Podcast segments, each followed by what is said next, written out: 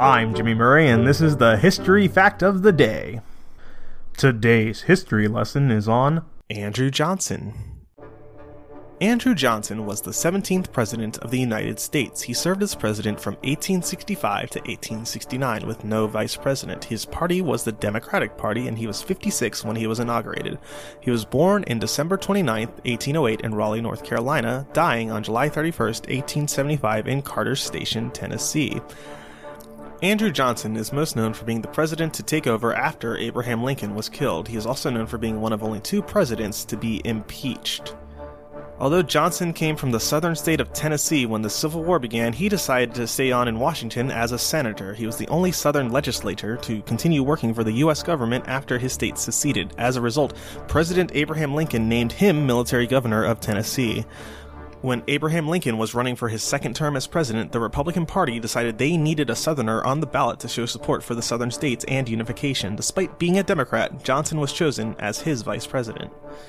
After the Civil War ended, the United States needed to be rebuilt.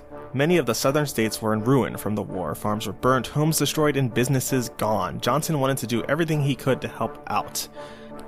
Other members of government felt differently, and this caused issue between other members of government felt differently, and this caused issues between Johnson and Congress. Johnson began to veto many of the bills passed by Congress. He vetoed so many bills, he became known as the veto president. Congress did not like this and felt that Johnson was abusing his powers, so they got rid of him via impeachment. The U.S. House of Representatives voted to impeach Johnson, however, the Senate decided in a trial that he could stay on as president.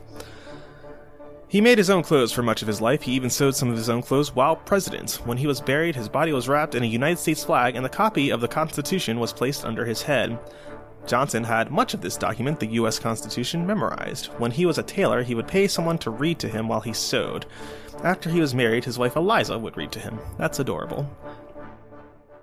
I'm Jimmy Murray. Thanks for listening to History Facts on the Kid Friendly Network. Music is by Kevin MacLeod. Executive producer Chris Krimitsos.